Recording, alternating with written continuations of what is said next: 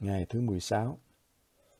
Cũng vì đó, nên Đức Chúa Trời đã đem Ngài lên rất cao và ban cho Ngài danh trên hết mọi danh, hầu cho nghe đến danh Đức Chúa Giêsu, mọi đầu gối trên trời, dưới đất, bên dưới đất thảy đều quỳ xuống, và mọi lưỡi thảy đều xưng Giêsu Christ là Chúa, mà tôn vinh Đức Chúa Trời là Đức Chúa Cha. Phi-líp đoạn hai từ câu chín đến câu mười một. Ngày thứ mười sáu, sự rút lui thành công nhất của Đức Chúa Trời. Giáng sinh đánh dấu khởi đầu sự rút lui thành công nhất của Đức Chúa Trời. Ngài luôn vui mừng thể hiện quyền năng của Ngài qua sự bị đánh bại rõ ràng.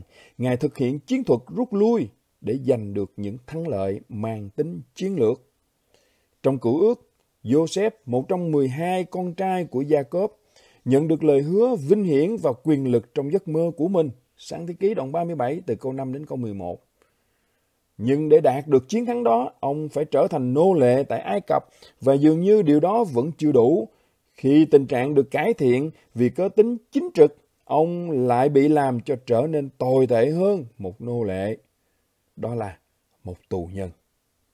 Nhưng tất cả đều đã được lên kế hoạch, được Đức Chúa Trời hoạch định vì lợi ích của ông, lợi ích của gia đình ông, và cuối cùng là lợi ích của toàn thế giới.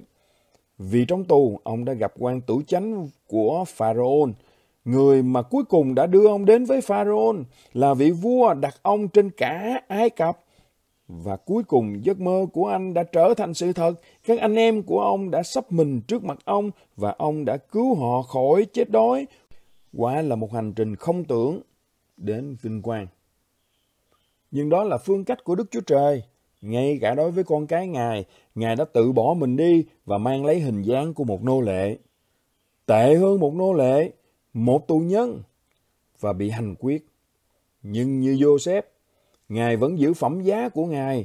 Cũng vì đó nên Đức Chúa Trời đã đem Ngài lên rất cao và ban cho Ngài danh trên hết mọi danh, hầu cho nghe đến danh Đức Chúa Giêsu, mọi đầu gối trên trời, dưới đất, bên dưới đất thảy đều quỳ xuống.